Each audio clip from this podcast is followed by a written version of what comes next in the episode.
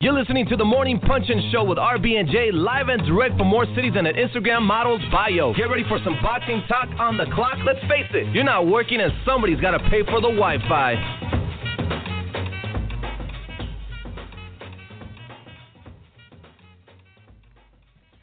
Good morning, everybody. It's RB and J Morning Show, the most unpredictable, un- always real morning boxing talk show in the game. Today is Monday, October 16, 2000, 2017, and our guest on the Hotline Bling today is IBF Junior Middleweight Champion Jarrett Hurd. This is, of course, your girl Jae. If you're new to the Morning Punch-In Show, I'm the creator and founder of BadCulture.net and regular boxing contributor to Black Sports Online and a few other places as too. Uh, it's fight week for my illustrious co-host, Raging Babe. RB will not be with us this morning. As you know, if you follow her in social media, she is in Durham, North Carolina, preparing for her fight card under her fight banner. So kudos and walk through and getting all set up for fight week. So if you are in the Durham, North Carolina area, make sure that you go out and check out RB, support this upcoming title, talent. There is a state title on the line on Thursday night and just support your girl. Send her your good wishes, your good vibes, your good tweets, and all the good energy you can muster up on this Monday morning. But again, we are here to hold down the fort while she is away. I'll be joined by Jake Donovan at the 10 minute mark so we can talk a little Jake's take. And we've got a full agenda on the show today. Not only are we going to be recapping the weekend fight action, we had fights on Friday night courtesy of Golden Boy Promotions from Indio, California. We'll talk about, uh, I'll recap that fight briefly. And we also had Saturday fight from Wembley, England. The World Boxing Super Series will is continuing there with uh, the super middleweights now taking center stage. The cruiserweights are still going, but super middleweights took center stage this weekend. We'll talk about the fight, the fight Saturday night from Carson, California, where I was in the house, Leo Santa Cruz and Abner Mares on separate bouts. So we'll get into a little bit of that. Also on Saturday night, fights from Brooklyn, New York, with uh, victories by Jarrett Hurd, Char- uh, Jermell, Jermell Charlo, and Erislandy Lara. But again, we'll talk more about that. Jake Donovan is going to jump on with me to tackle some really terrific topics on today's Jake Takes. Jake will be weighing in on the World Boxing Super Series and what needs to happen at uh, the 154 mark was holding the Charlos back. So we'll have a little banter. And at 8:30, we will be joined by the champ himself, the IBF champ himself, Jarrett Hurd. If you recall, if you if you're a longtime listener of the Morning Punch-In Show, we honored Jarrett at our year-end show at the end of 2016 as a fighter who was on the rise. So it'll be great to catch up with him to talk about his victory over Austin Trout. Hard-fought victory. Saw some pictures of him in social media this morning or yesterday morning um, with some cuts above the brow line. So definitely we'll get into that. Before we take get into recapping uh, the fights for the weekend, why don't I take a quick, quick, quick commercial break, and when we get when we come back, I'll recap uh, Friday night's fights from Indio, California, courtesy of Golden Boy Promotions. For all the latest news, interviews, and boxing schedules, visit BoxingInsider.com, providing readers with everything from the latest fight schedules to interviews with your favorite boxers. BoxingInsider.com has you covered from top to bottom. BoxingInsider.com is looking for new writers. Think you have what it takes to join the team? Submit your articles to our team at info at BoxingInsider.com. Visit BoxingInsider.com today, the only boxing website where you become the fifth man in the corner. When the mind is ready, the body prepares for war. So next time you engage in battle, protect your hands with the best. War Tape, the original branded tape. Order yours now at wartapebrand.com and see why the enemy will fear you. Wartapebrand.com. We put hands on you. Quick shout out to our sponsors, Boxing Insider and War Tape Brand this morning. Thank you for continuing to support the Morning Punch Punch-In Show and making us a partner with you. It is a pleasure to continue on, but let's talk to talk about these fights. Unfortunately, it was such a crazy, busy fight week, and I didn't get to see every single fight this weekend. I saw the fights on both coasts. Real quick before Jake Donovan joins us at 8:10. Friday night from ESP on ESPN from Indio, California. That's out here near Palm Springs. Ismael Barroso knocked out Fidel Maldonado Jr. with a killer body shot in the sixth round in a junior welterweight action at the Fantasy Springs Casino. So he continues his march towards prominence with a victory over Fidel Maldonado. Also, this weekend on the Golden Boy card, Marcelino Nino Lopez stopped Mexico's Pablo Cesar Cano at the 227 mark of the second round of their scheduled 10 round fight. It was a uh, barn burner, I'm sure, for the folks out in Indio, California. Once again, I didn't get a chance to see that fight because I've been ripping and running all week with what was going on here in Los Angeles or in Carson, California. So that is what I have for the Golden Boy results. So stay tuned, Golden Boy. When I talked uh, the last time I had a chance to speak with Oscar De La Hoya, he promised that there would be more things coming before the close of the year as we enter into the last quarter of 2017. We look to hear more on the Golden Boy promotion side. And, you know, we got some, in case you missed it, regarding Oscar De La Hoya and Golden Boy and people they're trying to side and the moves they're trying to make, but we'll talk about that a little bit later in the show. Right now, I think it's a good time to bring on Jake Donovan for a little bit of Jake's take so he can help me recap all of these fights because we've got a lot to get through, and it's always a good time being with Jake. You're rocking with the Morning Punch-In Show with RB and Jae, and now it's time for Jake's Take. Yes, she.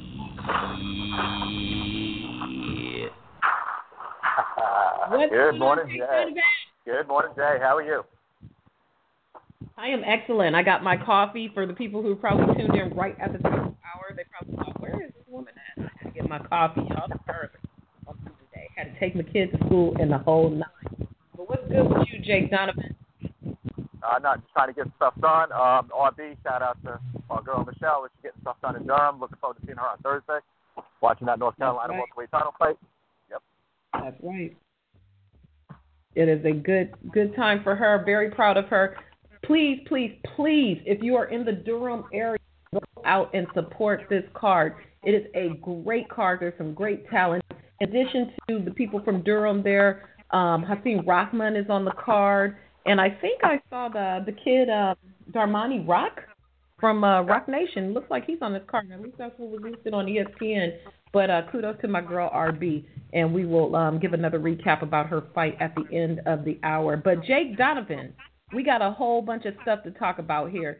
Shall we begin with uh. Saturday night from Hub, uh, Saturday night from Barclays, or do you want to jump into the World Boxing Super Series first?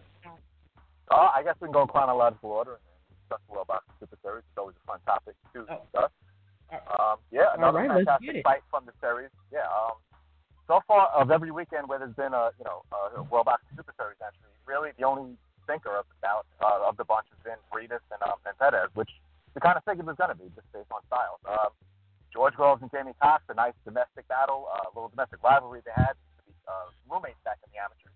Groves called Cox out by name, saying he wanted him just because he was familiar with him and he thought it'd be a, a fun matchup, and he was right. I mean, three rounds. This was one hell of a fight.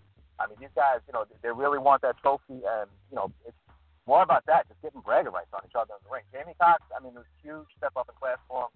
He- He held his own as well as he could for three rounds, then he just got doubled over by that brutal body shot from George Groves, and that ended the fight in fourth round. Um, very fun fight. Really enjoyed it. Uh, I, it's another fight. It's, I think it's the second time in like three or four weeks where there's been like a, a massive fight in the crowd, you know, taking place in England. It's just it's really unfortunate. I mean, you, you know, these wild brawls are going on. I think it happened with uh, at the Parker Fury fight as well, not necessarily World Boxing Super Series related, but this one, it's Mhm. um, got to get some crowd control over there in England. I mean, there, there was like I was told like you know. I don't know if there was weapons involved, but it's it's just getting crazy, and it's really taken away from the stuff that's taking place in the ring. Because as brutal as the action was with uh, Groves and Cox, they were really good sports about it. And yeah, Jamie Cox, you know, I mean, for a guy who just got knocked out, he said, you know, appreciated the opportunity. You know, glad that you know he was able to, to put on the show that he did, and he congratulated Groves. And Groves, you know, thanked him for giving him a hell of a fight. So that's what you want to see from a fight. Um, uh, you know, other than the, the fights in the crowd, this one actually had good atmosphere. So it was it was nice to see for that for World Boxing Super Series because they're really trying hard. It just seems like some of the main events they had, like trying to stretch out eight fights into eight main events, was I, I, my personal opinion. It should have been condensed into to four. Maybe you pair up like certain matchups.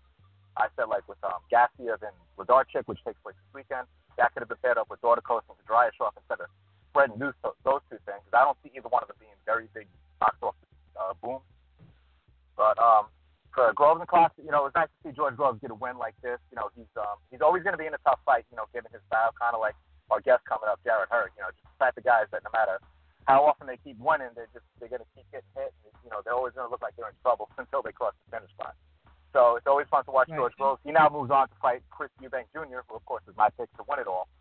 In my opinion, that's the Mhm. very best matchup that, uh, as far as any semifinal matchup that could be made. That that fight should have been a championship fight. It's a shame that it's working out where they're going to be in the semis. But um, you know, congratulations to George Groves. Uh, Groves and Eubank had their set down. The trash talk has already begun. So I'm really looking forward to when they fight. I believe it's going to take place in late January in England on um, I believe ITV Fox. You know, it's so funny with Chris Eubank Jr. Um, I always, when I look at him, he's very, very into his son, and I appreciate that. You know, father-son trainer duos. Sometimes they work, sometimes they do. In this instance, it looks like it's working. And but whenever I see him, I laughed at a recent video where we saw him wave off like a ring girl who wanted Yeah. to, you know, just step into the shot. So at this point, can we call Chris Eubank Sr. Can we call him the LeVar Ball of boxing? I like that. I like that comparison. Yeah, it's uh, yeah, they're they're they're a fun bunch. Chris Eubank has always senior has always been a very interesting character, and you know, junior seems to be falling right in line as well. Yeah, Pops gave me the wave off in Vegas during Mayweather McGregor weekend. I was trying to Oh. snip in, slip in and get a quick interview with Ice Cube, and he was like, "eh, eh." I'm like, "Oh, okay. Well, all right. He's Yeah. not a boxer, but okay, cool. Let's Yeah, move on. Let's keep it selection going." Yeah. I'm sorry.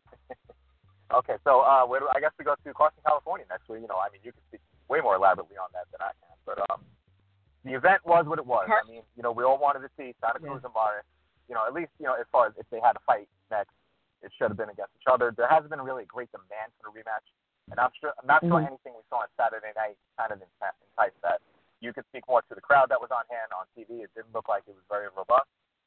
Um, Um, as far as the matchup. Yeah. Go ahead. Well, you know, I'm a big fan of going to the StubHub Arena, and I'm not even going to sugarcoat it. When the first broadcast fight started, I think we could have done that whole fight in like the Bonaventure Ballroom. Like we really could have done it like a club show because there was nobody there, and it's not a knock on the promo. I mean, you know, I'm not knocking you. I'm just stating the facts. I mean, I have pictures. Other people tweeted Yeah. pictures during the show. Uh oh. Um, but it was just terribly empty in there. I know a lot of people citing competing factors. You know, we got the Dodgers that are playing in the the uh, series right now here in. USC was also on the same day, but at the same time, LA is a big city. There's a cajillion people who live here, and if people want to turn out and come to the fight, they will. And Yeah, the you know, fact is, it wasn't there. Yeah, it, it's a shame too because if if we did get Santa Cruz and Mares, that would have been a main event that Showtime would have, you know, they- they would have supplied a license fee. So it could have taken Right. place later in the evening, where you know, given you give yourself a much better chance of, of you know building an audience. A Saturday afternoon for boxing, it's just, I mean, that that's just really a tough ask. I, I think even if it was that matchup that was going to be on Fox, you know, to, to get fans to commit Mhm. to, I, I guess what four o'clock out there, five o'clock in the afternoon. That's just Oh, you know, was fans just don't show up that early, especially for a fight. No, no, hell no, not in L.A. Right. At three o'clock, Right. three o'clock in the afternoon, you're Yeah. still barely getting rid of your kids for the night. So, Yeah, No. exactly. I mean, you you don't, you don't even have a buzz on yet. Never mind, you know, get loaded enough to go to a fight. so, um, it, So- you know, it's it's tough. So because it worked out that way, they had to put the fights on Fox first before it led into Showtime. So it was weird. We got the West Coast on Fox early, and then we got the Showtime portion on the East Coast very late. So, and you know, this, the three fights on Showtime were actually, you know, those are the fights they wanted to buy. Everyone's like, oh, well, those fights should have been on Fox. But it's just not the way it works out. You know, Al's not going to give away three premium fights like that. You know, I think it was like a two million dollar card that Showtime. Well, I don't know if Showtime paid for it all, but it was like between three uh, the three fights on TV, the purses were over two million dollars. That's you're not going to put that on on Fox, and then have you know a pair of tune-ups on uh, on Showtime. So we got stuck with what we got stuck with. Um, Santa Cruz and Mares did everything they had to do. I, it was weird that Mares had to settle for a decision. I mean, he beat the hell out of Andres Gutierrez. I felt bad for the yes, boy. he did. Corner kept sounding him out Yeah. round after round, and um, Yeah, but I mean, Mares looked. I, I really like the the cohesion between the cohesion between Abner Mares and uh, Robert Garcia. I, I think it's a really good fit. A much better fit Right. than when he was with Virgil Hunter. No knock on old Verge, but Yeah. you know, some fighters just aren't meant for that style, and Abner Mares was one of them.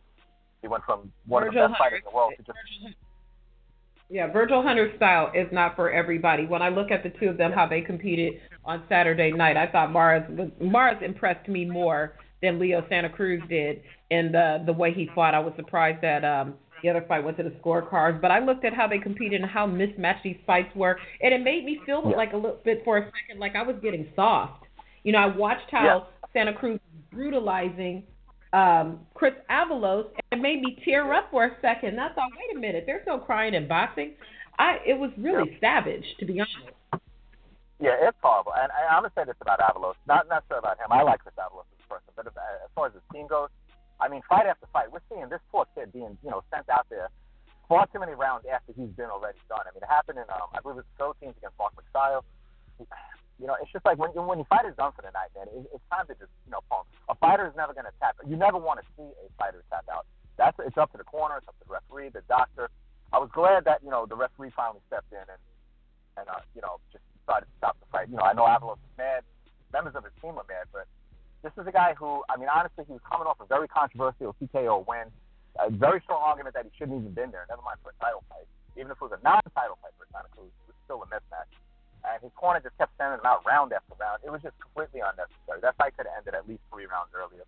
The same could have been said for Martin Gutierrez. You know, Gutierrez caught a break, I guess. Yeah. And, you know, the cut being uh, ruled. It was the cut was caused by a punch, but they said it was worsened by a headbutt. That's why it went to the scorecards. But either way, I mean, the, the boy lost big time, and both fights they really could have ended Yeah. a lot earlier than they did.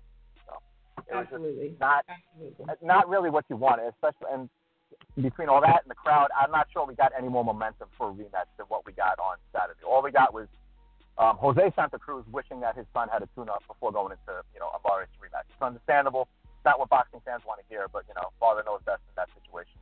That's why we got what we got on Saturday. So you know, hopefully we Yeah, move forward. I with mean, the and I rematch next. I hope so too. You know, Richard Schaefer was pretty adamant in saying that this rematch was going to take place in March.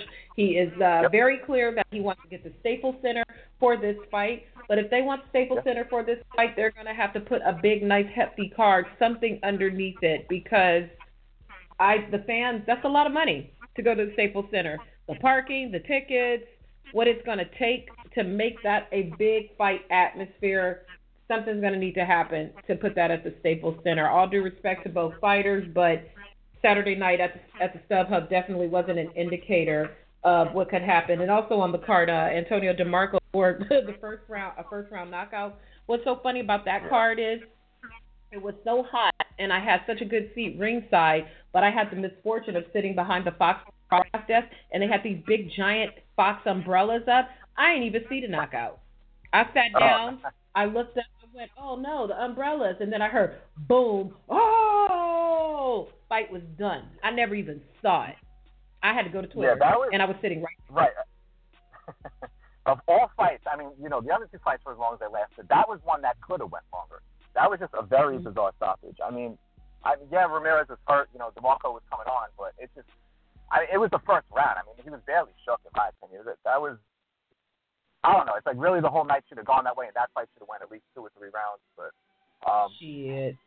and it's not even the That type of fight. I mean, I feel bad for Ramirez because, yeah, he's gonna want revenge, but it's not like you really are clamoring for a, uh, you know, Ramirez DeMarco rematch. You almost want to see DeMarco get a bigger opportunity than have to fight a prospect once again. I think that, you know, I saw somebody tweet this meme and I thought it was pretty funny. For those who are old like me and Jake, somebody tweeted this meme of uh, Inspector Gadget sitting, at not Inspector Gadget, the guy on Inspector Gadget with the with the cat. They said uh, Al Oh. Haymon was sitting at the button and said, "You got to make sure these fights end enough time for the Showtime card to start." So that's why Yeah. fight ended so soon. The other two went eight rounds, so we had to make sure we fin- we finished just in time to watch that Showtime fight. Isn't that great how that happened? Yeah. God bless. Oh yeah.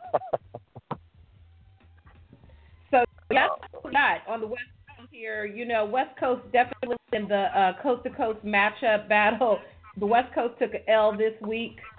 Um, we didn't do a prediction war, but did we really need a prediction war for the West Coast uh, fight? no. off last week, taking a little week off, but um, So yeah, let's swing it on over to the East Coast. The fight that more people are talking about this weekend than going on here in LA. Let's get into it, Jake Donovan. Yeah, definitely. And this really gets into my uh, what I want to discuss this week was uh, what needs to happen with the 154 pound division. This was the perfect card to set up. Yeah. You know what absolutely needs to happen. I mean, we had three really good matchups on paper. Um, even though the main event everyone knew was going to be a stinker and turned out to be that way. Uh, the fight that I was always intrigued by the most was actually the first fight of the night, Jarrett Hurd and Austin Trout. You wanted to see how much Austin Trout had left. You know, if he can, you know, tap into those championship roots, it was going to be a hell of a fight, and it was. It was by far the best fight of the weekend, in my opinion. As good as Grove and Cox was, this was my favorite fight because, like I said, Jarrett Hurd is just that type. He's always going to be in an exciting fight up until he gets that win. And the thing I love about him and why I say he's the best 154 pound fighter in the world at least on potential, maybe not results. He just finds a way to get it done. He always looks like he's like a punch or two away from, you know, the tide turning dramatically and he's going to fall behind and then boom, he gets you and he just keeps finding a way to win. Uh, you know, major shout out to our, our upcoming guest, Jarrett Hurd. I know he was, uh, I believe he was dedicating the fight to uh, Coach Roach, who passed away, not Freddie Roach, uh, the coach out in Baltimore who's trained, you know, so many cats through DMV. Uh, he passed away over the weekend, very sad. Um, but I was on his mind. Um, it was just a really good performance by Jarrett Hurd. And I want to uh, give a shout out to Louis Burke, too, Austin Trout's uh, longtime trainer. Austin was in that fight, you know, all the way through. He was, you know, at one point looked like he was going to pull it out. Then he just fell behind. He was never going to catch up. He took a bad beating, you know, uh, in the later rounds in nine and ten. Louis Burke picked up on it, and you know, he did the right thing. His, his heart, you know, overcame his mind, and he um, he went in and he stopped the fight. I know Austin wanted to keep going to the bitter end. Louis Burke knew he, it wasn't going to turn around, and you know, he told the uh, the doctor to stop the fight. Very compassionate right. moment. I really appreciate Louis for looking out for Austin's health. And um, you know, Austin's just he's one of the good guys of boxing. So it was um, I don't know where his career goes from here, but he it was kind of like you know watching Klitschko fall to Anthony Joshua. It was like it wasn't so much his defeat; it was the way he went out. It really makes you appreciate right. what he's brought to the sport. You know, because they're both class acts in and out of the sport. Uh, one guy a lot of people will say is not much of a class act. Uh, you know, Jermell Charlo. I really wish the Charlo brothers would a little bit more Man, class. I I appreciate the fact that yeah, I appreciate the fact that they always have a chip on their shoulder. You want that in a boxer. I don't care if a boxer's humble going into a fight, but you know, once you win, it's like then it has to be about sportsmanship. And um, this is part of my Jake take with them. It's I, I get why the Charlos are so angry. Someone brought this up I think even before Jamal Charlo was going to fight uh, Jorge Heiland over the summer. The two of them have never been in a main event. They keep, you know, everyone keeps playing, oh, they keep getting showcased on Showtime. They've been matched pretty tough the past couple of years, with the exception of Jamal's last fight.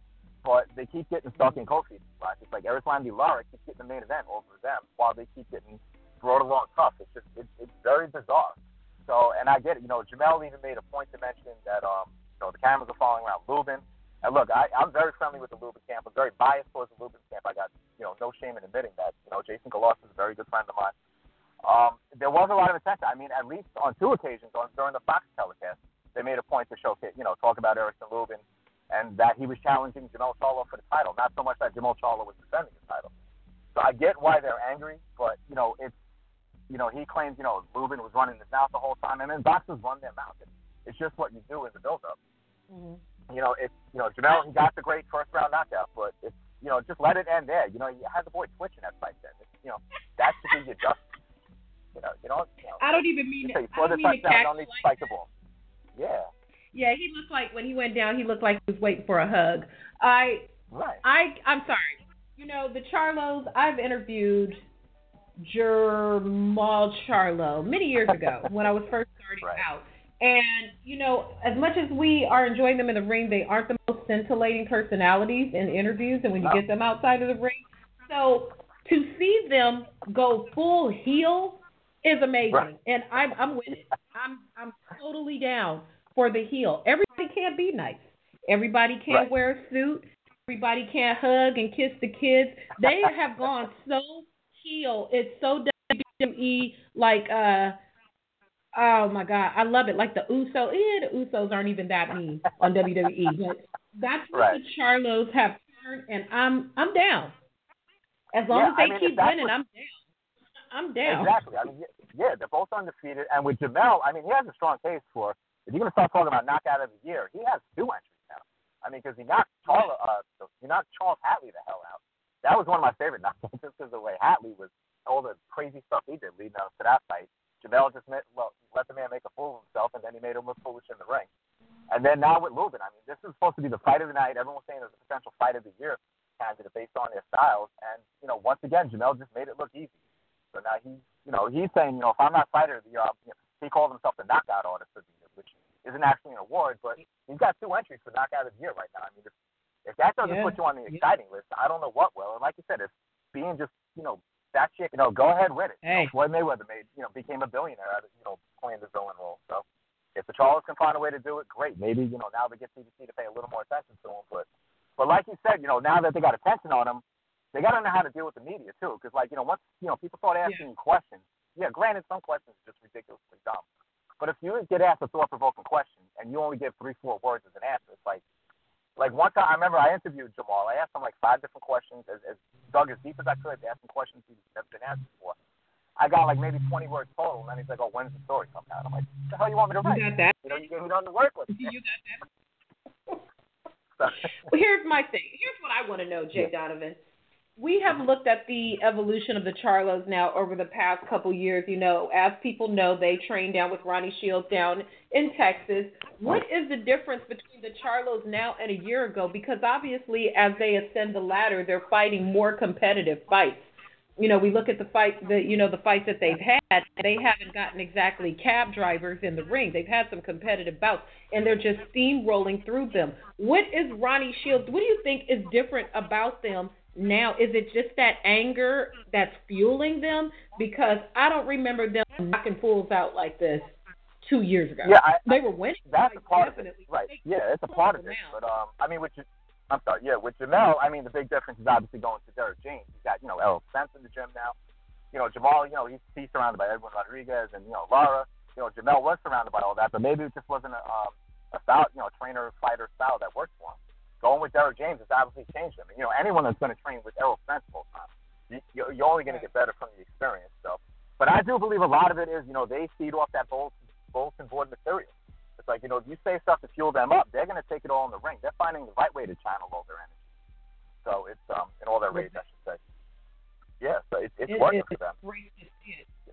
it's great. I'm I'm down. You know, they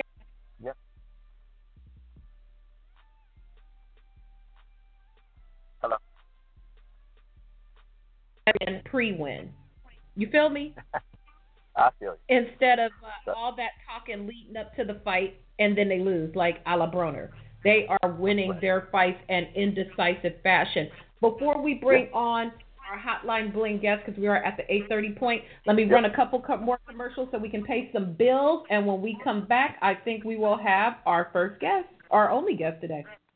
Champs Boxing Club and Fitness, bringing the city of Danbury a safe, clean, and professional boxing gym. Located on 128 East Liberty Street, Champs Boxing Club offers you more than five trainers who are all either current or former professional and amateur boxers. Look us up online at champsboxingclub.org for a full description on membership rates, discounts, and more about our facility. Also, check us out on social media at Champs Danbury. If you're ready to join, send us an email at cbcdanbury at gmail.com, and we'll get right back to you. Or swing by and visit. We look forward to you joining our team. Come see what all the buzz is all about here at Champs in Danbury, Connecticut. And we are back. Welcome to the Morning Punch-In Show with RB and Jae. RB is taking the day off. I'm here with Jake Donovan, and let's bring on our first guest, fresh off of his first title defense. Let's bring in Jarrett Hurd. Good morning, Jarrett Hurd. Hey, how you doing? Good morning. Good morning. Good morning. Good to be with you this morning. Congratulations on your victory Saturday night. And uh, you have your trainer Ernesto Rodriguez with you on the line this morning, correct? Yes, he's here. Hey, good morning, Ernesto. How are you doing? Welcome to the show. Uh, let's get right into Saturday night's victory. Jay Donovan, of course, is uh, on the line with us.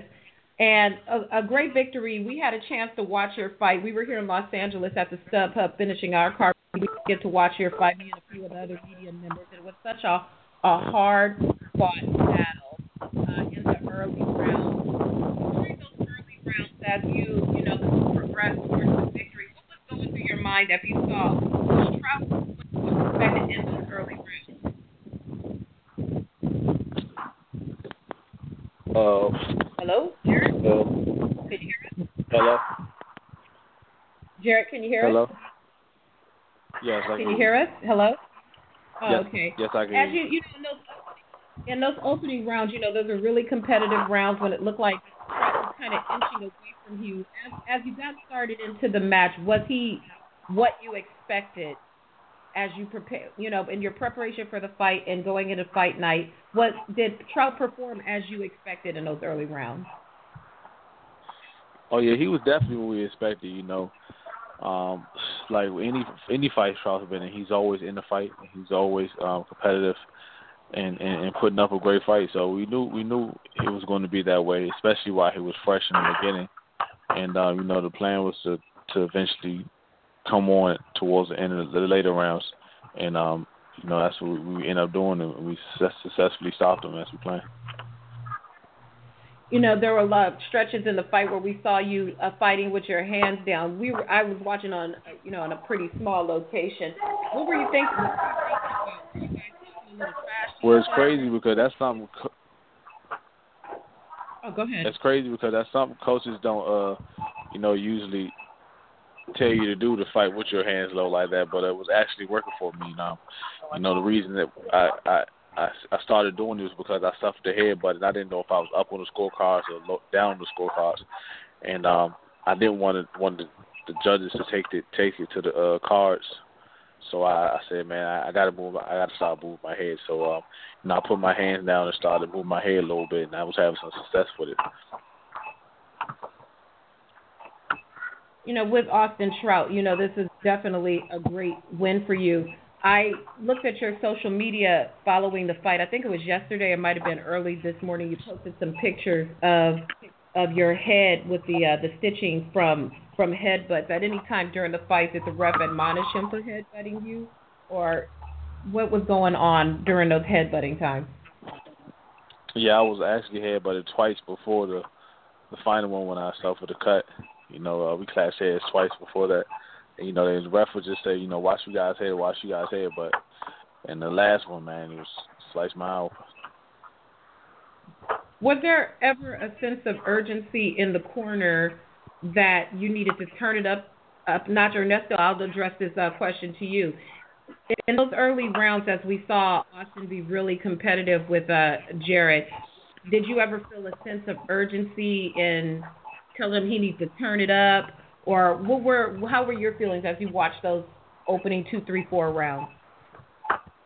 Well, I- I understood that we had to pick it up a little bit because uh, Austin Trout was, uh, you know, he was moving around and he was landing some good shots.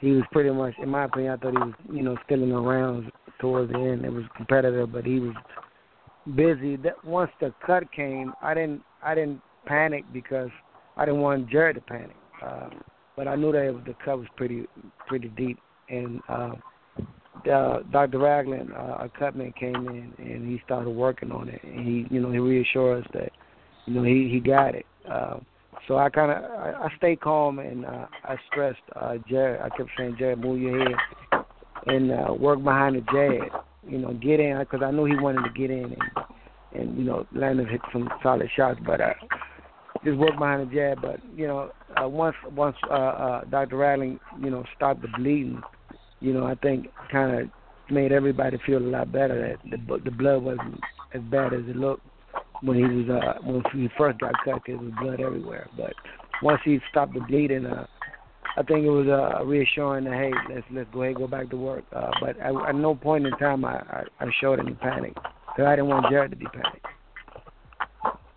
ultimately the result is a win, and that's the result you want. I'll ask you first, Jarrett. Is there anything you would have done in the fight differently now that it's done? And then, uh, Coach Rodriguez, I'll ask you the same thing. Oh yes, man. You know, we I I was just talking to uh, you know, Nesto, my coach, earlier today. You know about uh moving my head and things like that because you know in the gym and doing sparring. To be honest with you, I didn't fight anything like that. You know, we went to the into the fighting for a completely different way.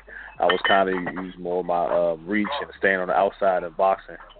But um, I don't know when I got in the fight, I just felt though I should just keep pressure on him, keep walking forward. But you know, he just wanted me to move my head a lot, way much more, which I think I still haven't moved my head much more because you know uh, I'm still young and I I, I would love to have a long career in this sport and a, a life after this sport. So you know I just wish I my a little more and didn't take so much damage.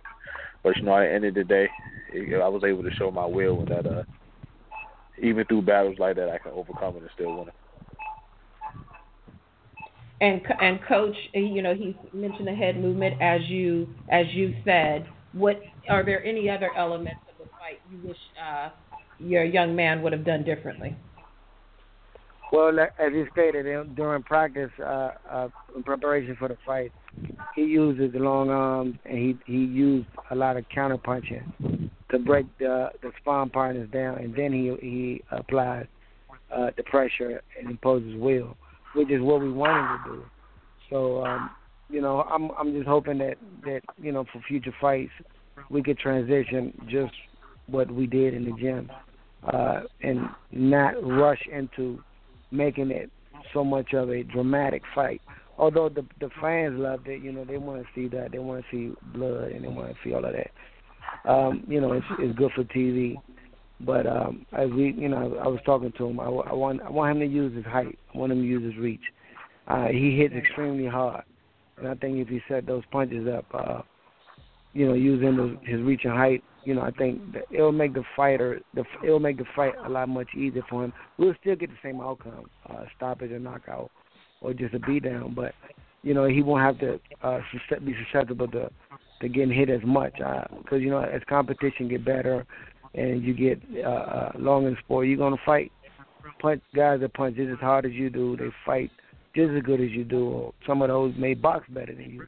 So you have to use uh, other alternatives than just your will uh, and, and strength. You have to use more technique and more skills in the mentality, the art of boxing.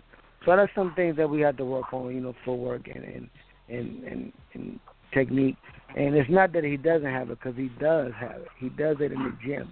Now we just got to get the click from taking it to the gym and to the fight. And he has done it before. We just got to get back on track.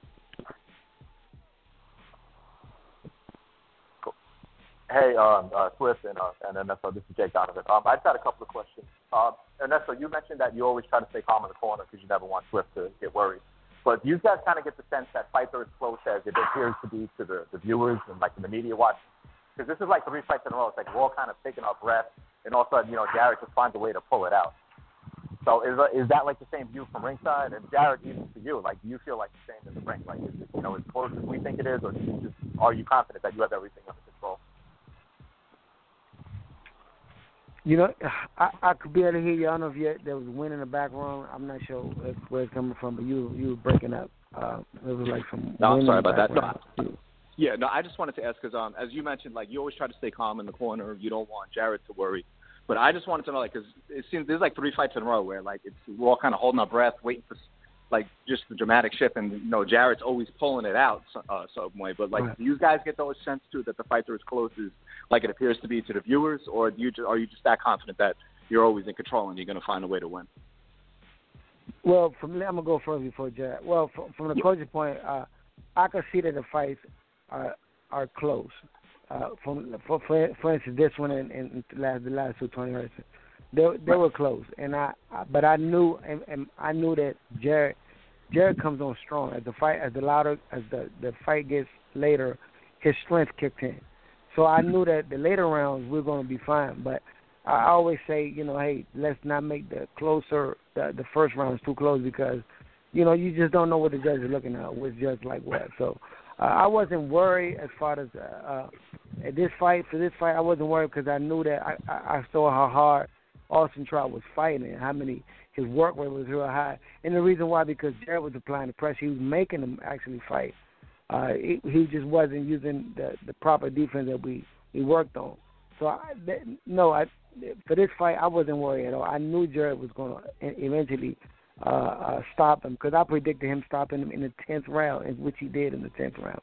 Uh, it was just, you know, the the, fir- the first four or five rounds they were just so close, and, and you know I, I thought that uh, um, Trout had won maybe three out of the uh, the first five, and you know we didn't we didn't want to give away too many rounds because we knew that he's a skillful boxer and he he could use his legs and move around like he did with Charlo. Towards the end, he came strong uh, with Jermall Charlo and made a fight so close to the point where some people thought he won. But I, I did not expect those rounds to be so close. But in the late, rounds, I knew for a fact that Jarrett was going to come on and stop him. So you know, from my point, I mean, Jarrett, you can Jarrett, you may be able to tell him, what, you know, how you feel about that. Oh yeah, and uh, like and that's what I say. It, it was almost like we were seeing as the fight going. Austin Trout was just trying to. He was almost out on his feet, man. He was trying to almost survive. You could see him wearing down, but you know, even though with him being that tired, he still was a little crafty. He was just moving, but we just knew it was only a matter of time before, you know, he he finally was uh, weared out. But um, we the, we know the fight fights be close, and we don't know how the judges be viewing them, but like well, we know as the fight get on, I always end up getting stronger, and I carry my power in the later round. So we knew we was eventually going to land and get the job done. Ah, cool. And then uh, I wanted to ask, whose idea was it to uh, to bring a net to the fight? I mean, we we understood the purpose at the end, you know, who caught a trout, but whose idea was that for the net? That was that was my idea. Okay. You know the whole fishing theme, and uh, yeah, if we can to catch a trout, man, we wanted to do what uh, many fighters couldn't, and we we were successful. I mean, yeah, obviously with you know, that's a fun gimmick, and and uh, you know, it's easy to play on that.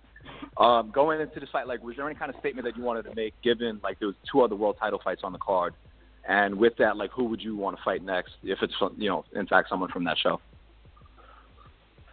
Uh, I mean, it's not all about who I want to fight next. It's more about what what, what makes more sense. Right. Um, you know, I have uh, the fight with Cedric Vitu, which is my mandatory. He's a southpaw, so that'll be Right. my second training camp in a row with two southpaws. So I might as well go after Lara. You know, so that'd be three three straight camps with all southpaws. That'll help me prepare for you know uh, a more technical, crafty fighter like Lara. So it'd make more sense to go after someone like Lara instead of going after Charlo and switching back to a right-hander, then trying to, you know, go back to a lefty with Lara. So I I think I should go after Lara first. All right. I mean, you know, everyone thinks he's the best in the world, so I mean, there's certainly no fault in that.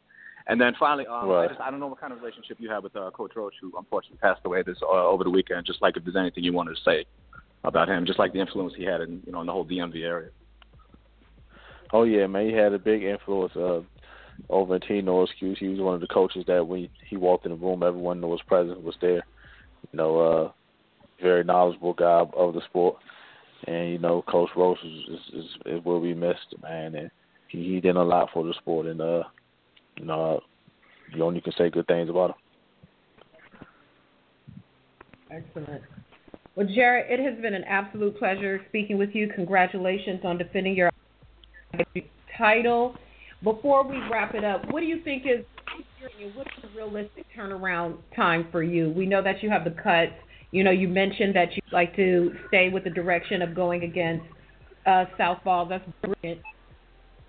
That even didn't even occur to me until you said it. What is a realistic turnaround time for you to get back out there and put the title on the line once more? Uh, realistically, I'll say sometime next year, probably maybe in February, something like that. I was supposed to fight in December, but you know, I, I got uh 60 day suspension because of the cut. I cannot allow the ring, so uh, I'll say realistically sometime in February when I when I'll be able to get back in the ring sparring again.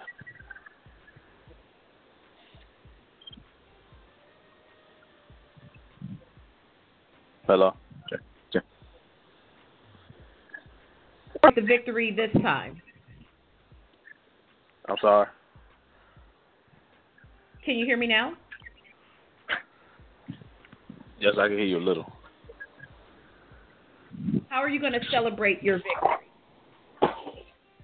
Oh man, you know, uh, well, you know, of course, some person will, you know, spend some time with my old lady. She, uh, you know, I spend a lot of time away from her for this camp because this is my longest camp. You know, we're supposed to fight back in Ju- July on the Adrian Broner card, so you know, it's been my longest camp, and I'm just going to spend some time with her, maybe take a vacation for her, or something like that. Yeah, social media enjoyed that uh, that you're looking on the screen. So you guys have a ball and enjoy the victory. All right, thank you so much, and thank you for having us on your show. All right. Thank you. Peter. All right. Cool. Thank you, Uh, sir. Congratulations. All right, we're going to take a quick commercial. Thank you, Jarrett Hurd. We're going to take a quick commercial, and when we be back, we'll be back with some in case you missed news, and we can we are going to wrap up for the day. Any vehicle, any age, any mileage. With Nationwide Auto Warranties, you will stop paying unexpected costly repair bills and let an extended auto warranty pay. Go to nationwideautowarranties.com for an instant email quote or call 1 866 352 4999 for a free, no obligation phone quote. So stop paying and let Nationwide Auto Warranties get you your coverage today. Again, that number is 1 866 352 4999 or visit nationwideautowarranties.com. John Francis Agency is comprised of dedicated insurance professionals who manage risk, protect wealth, and cater to clients' personal and business needs. We offer disability coverage for boxers as well as life and liability insurance. Career ending injury insurance along with illness insurance is also offered through our agency. For more information, please visit us online at johnfrancisagency.com or call us today at 732-497-9624. John Francis Agency. Our daily grind is protecting your wealth. All right, and we are back. We've got about 11 minutes left in the show, so I'm going to run through some topics really, really quick. In case you missed it, news brought to you by our friends at Undeterred. Lavish and quality statement making are you make sure you go visit them at undeterred.bigcartel.com and make sure you tell them that the Morning Punch-In Show sent you. And in case you missed it, news Errol Spence, probably one of the most sought after guys in boxing outside of the ring right now a whole nother story. Errol Spence Jr. revealed this weekend during the Showtime broadcast that he, or weekend that he turned down the fight with Miguel Cotto. Why? Because Oscar De La Hoya in for the long haul. Oscar's been very clear in interviews that he was a big fan of Errol Spence, and in order for him to get the Miguel Cotto fight, he wanted to lock him in to a long-term deal. And this is what Spence had to say about that. Yes, the offer was made from Golden Boy. Everybody's been trying to get me to be their fighter. You name them, they've been trying to since I turned pro. I just declined it. I don't want a promoter right now. So Errol Spence, if you're looking to see him, looks like uh, we'll have to wait until next year to see him in the ring once more. Also, in case you missed it, news: the WBA announced that Louis Ortiz will be banned for at least six months and removed as Anthony Joshua's mandatory unless he requests a B sample by October 20th. As you may recall, Ortiz tested positive for a banned substance ahead of the fight against Deontay He says it was a mistake. He didn't declare some blood pressure uh, medication. So now he has to provide a B sample by October 20th, which is in four days, or he loses his spot as Anthony Joshua is mandatory and he will be banned. So we'll keep an eye on that, and maybe we'll have an update next Monday when we do the show. Also, in case you missed the news, you know, we had all the fighters in the house on the East Coast Saturday night. One time, Keith Thurman, we know one time Keith Thurman had surgery on his right elbow in April following his marriage. And on Saturday, he says he still has about four to six weeks of rehab remaining, expects to fight again in early February. Let me see, April. This is October, May, June, July, August, September, October. Six months ago, he had the surgery on his elbow to reportedly remove calcium deposits. He had this to say about returning to the ring because if you're getting him to jump in with Errol Spence, so sorry, so sad, it happening right out the gate. He said, I, I will be smart. I'm not jumping in the ring after an injury, going after another champion. When we go toe to toe, it will be the right moment, I believe, for both of us. And that's all I've got to say. That's what Thurman had to say. Thurman also had to say this against a potential fight against uh, undisputed 140 pound champion Terrence Crawford. This must be the love talking. You know, he got married. You want to talk about making him relevant. He does need to make himself relevant in this division. He's a 140 pound undisputed champion. He can he can come up and weight this weight and fight pretty much anybody in the top 10. He deserves, deserves that for the most part, and I understand that. But we are so flooded with talent, he's going to have to make himself relevant at 147 before he gets his hands on us for the most part. Who this us is that he's referring to, I'm not sure. But basically, he said Crawford is irrelevant at 147. All right, fair assessment. Uh, so lastly, and in case you missed it, news new fights that have been made this weekend. Berchelt versus Salido, a done deal on December 9th and will be on HBO, according to Steve Kim for Boxing Scene. Dominic Breazeale at versus Eric Molina was added to the Wilder Stiverne undercard. Miguel Cotto versus Saddam Ali has been finalized for December 2nd. And Julio Cesar Chavez Jr. will be returning to action in early December, says his trainer Nacho Beristain, and it could be at 168 pounds. And I'm sure he is happy about that. Lastly, before we wrap up the show, let me go ahead and give you the win fight schedule. On Thursday from Las Vegas on ESPN2 and ESPN Deportes, Gabriel Rosado, Gabe Rosado versus Glenn Tapia for 10 rounds. Whew going to be bloody. Get your tissue ready. In the co-feature, Alejandro Barrera versus Keandre Gibson, and that'll be taking place in Las Vegas. Also on Thursday, once again, our girl, non-broadcast fight, but if you're in Durham, go see RB's card in Durham, North Carolina. Marco Bailey versus Steve Massey in the main event, with Joseph Jackson versus Monreco Goldston in the co-main event. So make sure you go check those out. On Friday on Telemundo from Mexico City, Carlos Ruiz versus Luis Miguel Montano, and Omar Solano Herrera versus Luis Daniel Flores Noberto in the co-feature event. On Saturday on HBO from Verona, New York, Jezreel Corrales versus Alberto Machado for Corrales' WBA junior lightweight title. In the co-main event, Demetrius Andrade, Boo Boo Andrade, makes his return to TV versus Alantes Fox. And also on the card, Demetrius Ballard versus Andriy Sarlugi all on HBO Saturday night. Also on HBO on the same day tape delay from Belfast, North Ireland, Ryan Burnett versus Zhanat Zhakiyanov for and in an IBA WBA bantamweight title unification bout. So make sure you pay attention to that because it could have some great send some waves through the bantamweight division. In the co-main event, Paul Hyland versus Stephen Ormond also happening on Saturday night from Newark, New Jersey.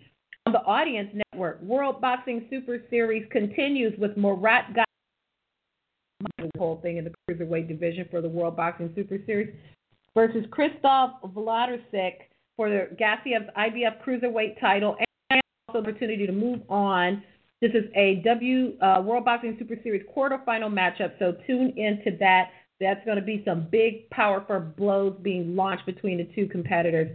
And also on the same night from Tijuana, Mexico, on beIN Sports, Jose Cepeda versus Mike Perez in the and not the the big one, Mike Perez, the junior welterweight from Tijuana, Mexico, on beIN Sports, and in a non-broadcast fight, but because it's a title fight and it's a terrific chance, Cecilia Braekhus will be fighting against Michaela Lauren, and Braekhus is CW IBF, WBO, all her welterweight titles be on the. So that is your weekend fight schedule. You got a lot to tune into if you're going to stay home and watch boxing. So make your picks, tweet with us. I'll probably win the HBO card if I can catch some of these other ones. I'll be on Twitter to talk about them with you. Always down to talk about the fights. Today's show was brought to you by Boxing Insider, John Francis Agency, Porter High Performance Center, Nationwide Auto Warranty. Boxing Club, War Tape Brand, Bernie's Boxing, Red Beach Advisor, the WBC Cares, and also Undeterred. Make sure you check me out on badculture.net, badculture TV. Make sure you visit ragingbabe.com. If you haven't liked Raging Babe on Facebook, make sure you do so you can see all the activities from her fight in Durham, North Carolina. And we thank you for listening today. Shout out to my amazing, amazing friend and co host. Jake Donovan for holding it down with me. We'll be back next Monday from 8 to 9. It's the Morning Punch-In Show. We thank you for listening, and we are out.